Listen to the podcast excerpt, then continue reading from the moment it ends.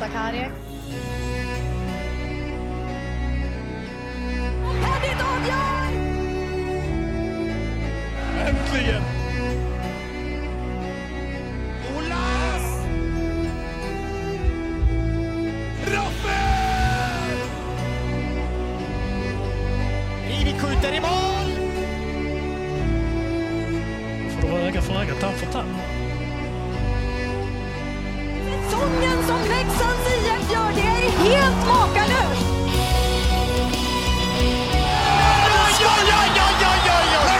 Det där är skytteligaledaren!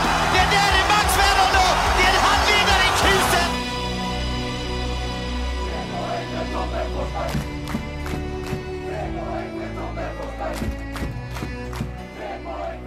Och med det så hälsar vi välkomna till ett nytt avsnitt av Blodvita Krigares podcast. Förra veckan så hade vi Kalle Östman vid den ena sidan och nu är du tillbaka, Patrik, igen. Hur känns det?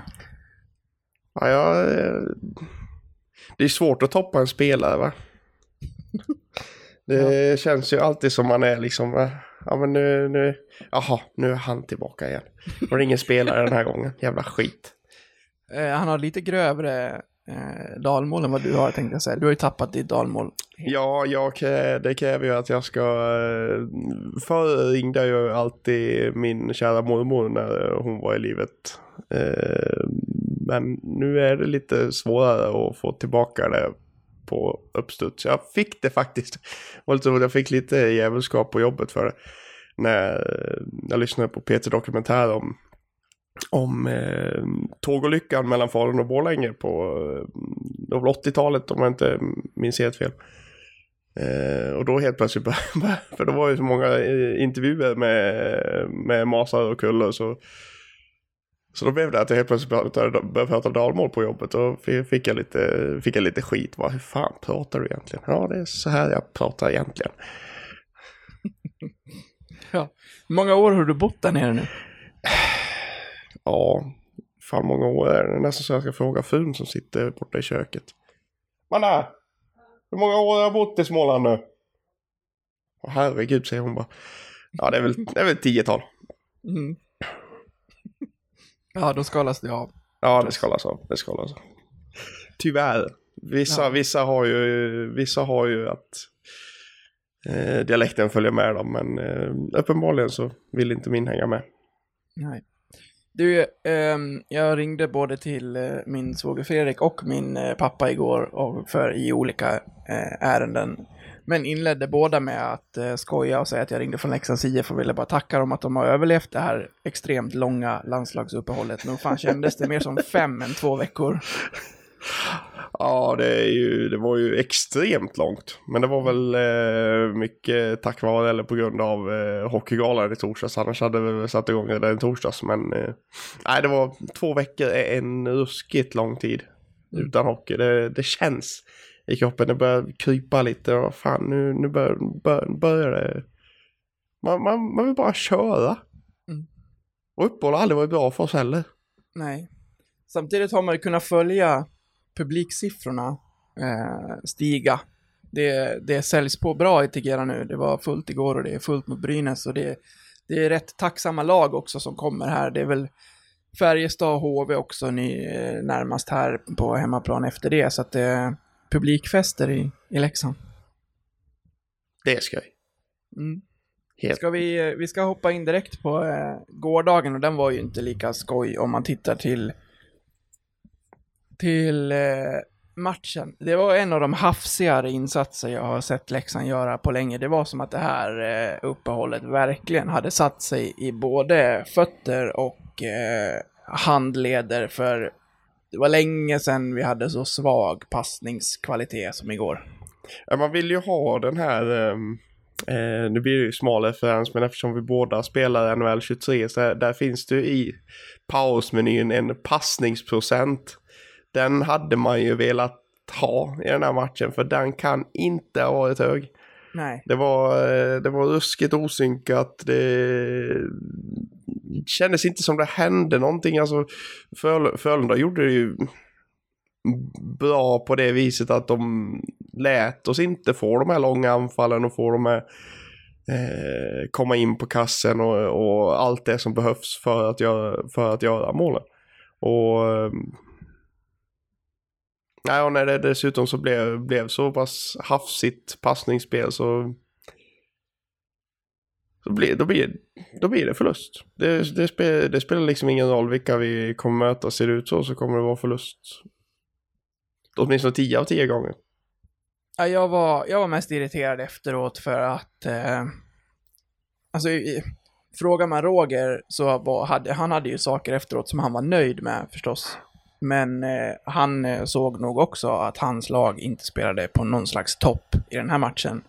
Och det som stör mig mest då är att Leksand förlorar den här matchen för att man är svagast mot ett ganska svagt motstånd. Nu boxade Frölunda ut en del och de var väl säkerligen inte i Leksand för att spela något skönspel. De skiter väl i hur det ser ut på bortaplan om de får åka hem med 3 poäng, vilket de gjorde. Men alltså det är knappt 80% på den här insatsen kontra vad vi vet att det här laget kan. Så det var en trött omstart. Jag menar det var fullt i Tegera och några stå körde på, men de hade otroligt svårt att få med sig sittplats. Det var en riktigt trött publikmatch fram till att Leksand gör ett mål.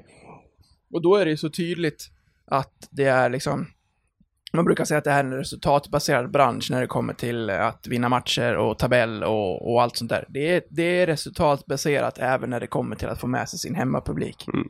För när det ser ut som det gör i första perioden, då får man det från läktarna också. Det var en riktigt trött sittpublik igår. Nej, men det blir ju så, det var ju som vi skrev vi lite med varandra under matchen, inte så mycket som vi brukar göra. Men det blir ju lätt så när man sitter på plats och har telefonen i fickan, då skiter man lite i den. Men det var ju som vi skrev, jag skrev det väl till det, att det blir så med, alltså spelet på isen speglar hur aktiv sittplatsen med. Alltså den aktiva sittkurvan är ju alltid med. Men resterande sektioner blir ju liksom lite, ju längre bort från norra du är desto svårare är det ju att få med sig dem. Och när spelet ser ut som det gör liksom, då blir det att folk sitter ju hellre ner och svär lite än att ställa sig upp och applådera och skrika, och det vet man ju själv hur det är liksom. Man sitter och svär liksom tidvis. Och är väl, man borde väl vara lite mer engagerad när man sitter på sittplats, kan jag tycka, för mig i alla fall. Att jag borde bli det. Jag tycker ju om att vara aktiv när jag har en sittplats. Och är jag på bortaplan så står jag gärna upp vid min sittplats hela matchen. Jag är ju sån också. Jag kan ju inte hålla käften. Jag kan ju skrika ut vad som helst. Som när jag var uppe i Husqvarna Garden med 2 HV-supporter. Jag frågade, är ni redo för det här? Liksom, har ni tänkt igenom att gå på hockey med mig? Nej, det har vi väl kanske inte då. Nej, vänta får ni se. Så det skreks ett och annat. Man märker ju under matcherna, om vi ska vara riktigt transparenta här, som igår. Jag beter mig ju som en idiot vid ett handfullt tillfälle under matchen. Utan att tveka. Jag kan ju ta ett exempel, när Rivik sitter i båset. För vi sitter på rad 9 typ bakom Leksands bås. Och så åker Russell Olsen förbi och slänger käft med Rivik. Då tar jag liksom all luft jag kan i lungorna och bara, men håll käften din jävla sopa. Och det är inte så att det bara hörs på min rad så. Utan jag tar ju i allt vad jag har. Det når ju såklart inte ner till spelarna. Nej. Men det når ju till 100 pers som sitter runt mig som undrar, vad är det där för jävla idiot? Vem säger han håll käften till? Nej, men exakt, för det är ju inte så att alla är det jag? Men jag har inte sagt något. Det är ju inte en uppmärksammad situation som alla har sett, som det skriks lite runt omkring så. Utan det är ju typ, det är jag som ser det här. Ja. Det är ju liksom inte en upphettad stämning kring någon situation, utan det är ju ganska, som sagt, ganska trött på sitt plats.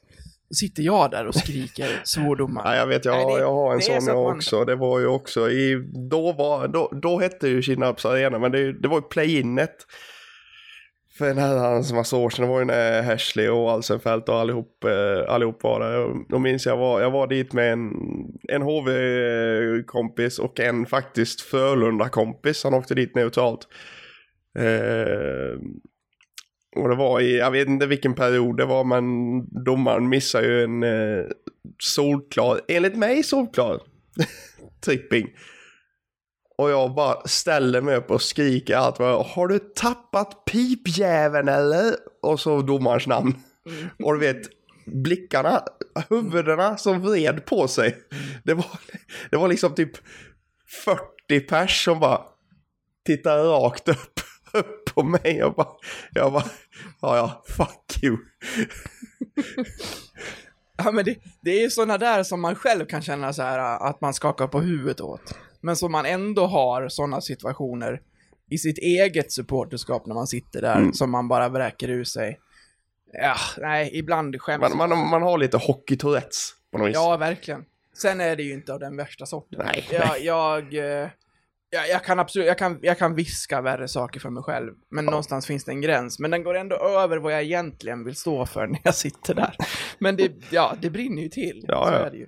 Jag har ju sagt det många gånger, på skämt men också sant. Hade jag varit hockeyspelare, jag hade fått 5 varenda match. Jag hade inte klarat av det. Du hade vunnit. Ja, verkligen. Ja, men du, det här var ju en match där det rördes om en hel del i laget. Det kom ju tillbaka en del folk och så gjordes det om i alla kedjor. Ja, det var lite uppseendeväckande på vissa håll, måste jag ändå säga. Ja, när man tittar på matchen så här i efterhand med facit, så känns det som att de hade tränat med ett gäng kedjor under den veckan de inte var lediga här under uppehållet. Sen kom Björn in 10 minuter innan matchstart och fick feeling och blandade om alla kedjor igen. Så kändes kemin. Är det Roggas tombola som är tillbaka? Typ så. Kolla vad jag hittade in i förrådet här. Den provar vi. Nu lägger vi ner alla nummer i den här och så skakar vi om. Det bara stå ingraverat uppe på Roger Melin. Ja. Nej, men visst var det lite känslan. Nej, men alltså man fick ju lite så här, alltså det blev liksom mest nu, alltså brasklapp, man är ju inte hockeytränare så och vi har ju inte liksom följt träningar och allt vad det heter. Nej, det kommer gälla både det här och det vi ska prata om. Ja, nej, det här vi köter på utan några. Men jag tycker ändå det är väldigt konstigt att man plockar bort, att man sätter upp Rivik, alltså byter plats på Rivik och Roma, när Langen och Roma och Klos har haft så pass bra kemi som de har haft. Att liksom kedjorna är ju liksom intakta. Nu vet jag inte om det var Camper, Roma och hjälp mig, va? Heine. Var det Heine? Mm. Ja, men det blir liksom, varför inte då fortsätta bara sätta in Heine istället för Cranville? Ja. För jag menar, du får in en energispelare, du får in en målskytt. Han kan ju ersätta Cranville rätt bra i den linan liksom, och då även få kvar kemin mellan Lange och Roma och Klos. Det tyckte jag var det mest konstiga. Men sen är det, spelare kommer tillbaka från skada, man testar lite och du har ju som sagt ett uppehåll som de har säkert nött lite på vissa grejer och allt vad det heter. Men det kände jag var lite konstigt. Ja, man försöker liksom, som sagt, vill man ha en podd med alla svar, då får väl Hellqvist och Schumme starta en tillsammans. Det här är ju lite vad vi, vad fan 90% av alla sportpoddar, supporterpoddar är till för. Att man ska sitta och spekulera och komma med sina åsikter. Och om man då ska försöka hitta liksom sina egna svar på kedjorna, så känns det som att de satte ihop de bästa vingarna de har för att få igång Marek typ. Mm. För det som funkade i den kedjan var ju Klos och Lange. Mm. När de hittade varandra. Marek krigade men kändes lite vilsen. Sen när jag tittade på den andra då tänkte jag okej, nu sätter de bästa passningsklubborna de har i Roma och Camper för att Heine ska skjuta som satan. Han fick ju knappt en puck. Jag vet knappt om han hade en pass på ett skott alltså. Nej. Funkade inte. Inte första matchen. Sen vet jag inte, alltså jag vet inte hur mycket Panikbjörn kommer ha över det. Men, ingen alls skulle jag säga. Nej, men jag vill ändå tro att Roma är tillbaka med sina vingar redan på tisdagen. Det är den känslan jag absolut får. Om jag inte missminner mig så satt han väl... Han vaskade om lite inför tredje. Och satt han väl här inne med Knuts och Karlsson. Stämmer. Och det är ju en kedja som har funkat, men det är väl kanske inte den platsen vi ska ha Heine på. Nej. Nej, ska man ha Heine med och inte alibi-spela honom bara för att han är ung och lovande så ska inte han spela en fjärde line. Nej, absolut inte. Absolut inte. Och det tror jag säkerligen Montreal har något att säga till om också säkerligen. Mm. Sen blir det lite som det har varit många gånger. Lite det som är över i tredje. Mm. Jag tyckte det var pikt att de låter Östman centra den före Sakke. För att jag tycker Östman har förtjänat att centra en kedja. Ärsson var tillbaka. Kämpar och sliter men får liksom inte... Han hade ju bästa chansen förutom målet. Det var ju äckligt jävla precis innan 1-0 målet. Ja, absolut. Visst är det så. Han är ju väldigt nära att kvittera i slutet också. När han står framför mål och bökar. Men han vinner inte så mycket puckar och är lite mjuk. Och Elvenäs kommer vi tillbaka till snart. Så jag vet inte riktigt, om hur de ska få ihop allt det här. Det finns så extremt mycket offensiv kvalitet men det är ju ingen kedja från den här matchen som får godkänt. Nej, det tycker jag inte. Absolut inte. Det här är ju det är dessutom en av de anonymaste matcher en fjärde kedja i Leksand har gjort den här säsongen. Mm. Ja, det var liksom ingen riktig spelare som syntes överhuvudtaget. Alltså jag kan ju bara ta ett exempel som... Hej kära lyssnare. Detta var den fria versionen av detta avsnitt från Blodvita Krigares podcast. En liten teaser kan man säga. Om du är sugen på att lyssna vidare och samtidigt stötta oss i vårt arbete så att vi kan fortsätta göra podden även framöver kan ni göra detta via Patreon. Då går ni in på patreon.com och söker upp Blodvita Krigare. Eller så går ni in på patreon.com/blavitakrigare. Alltså patreon.com/blavitakrigare. Där kan ni sedan från 19 kronor i månaden stötta podden och på så sätt hjälpa oss att driva den vidare. När ni valt att stötta oss där får ni också en beskrivning i på hur ni går tillväga för att enkelt koppla Patreon-avsnitten till just er vanliga podcast-app. Det vill säga ni behöver inte lyssna på oss i Patreon-appen utan kan istället blanda våra avsnitt från Patreon bland era andra poddar som ni lyssnar på. Så sök upp oss på Patreon, stötta oss där och så kan ni snart lyssna vidare på resterande delen av det här avsnittet. Stort tack på förhand. Ni är bäst. Ha det fint!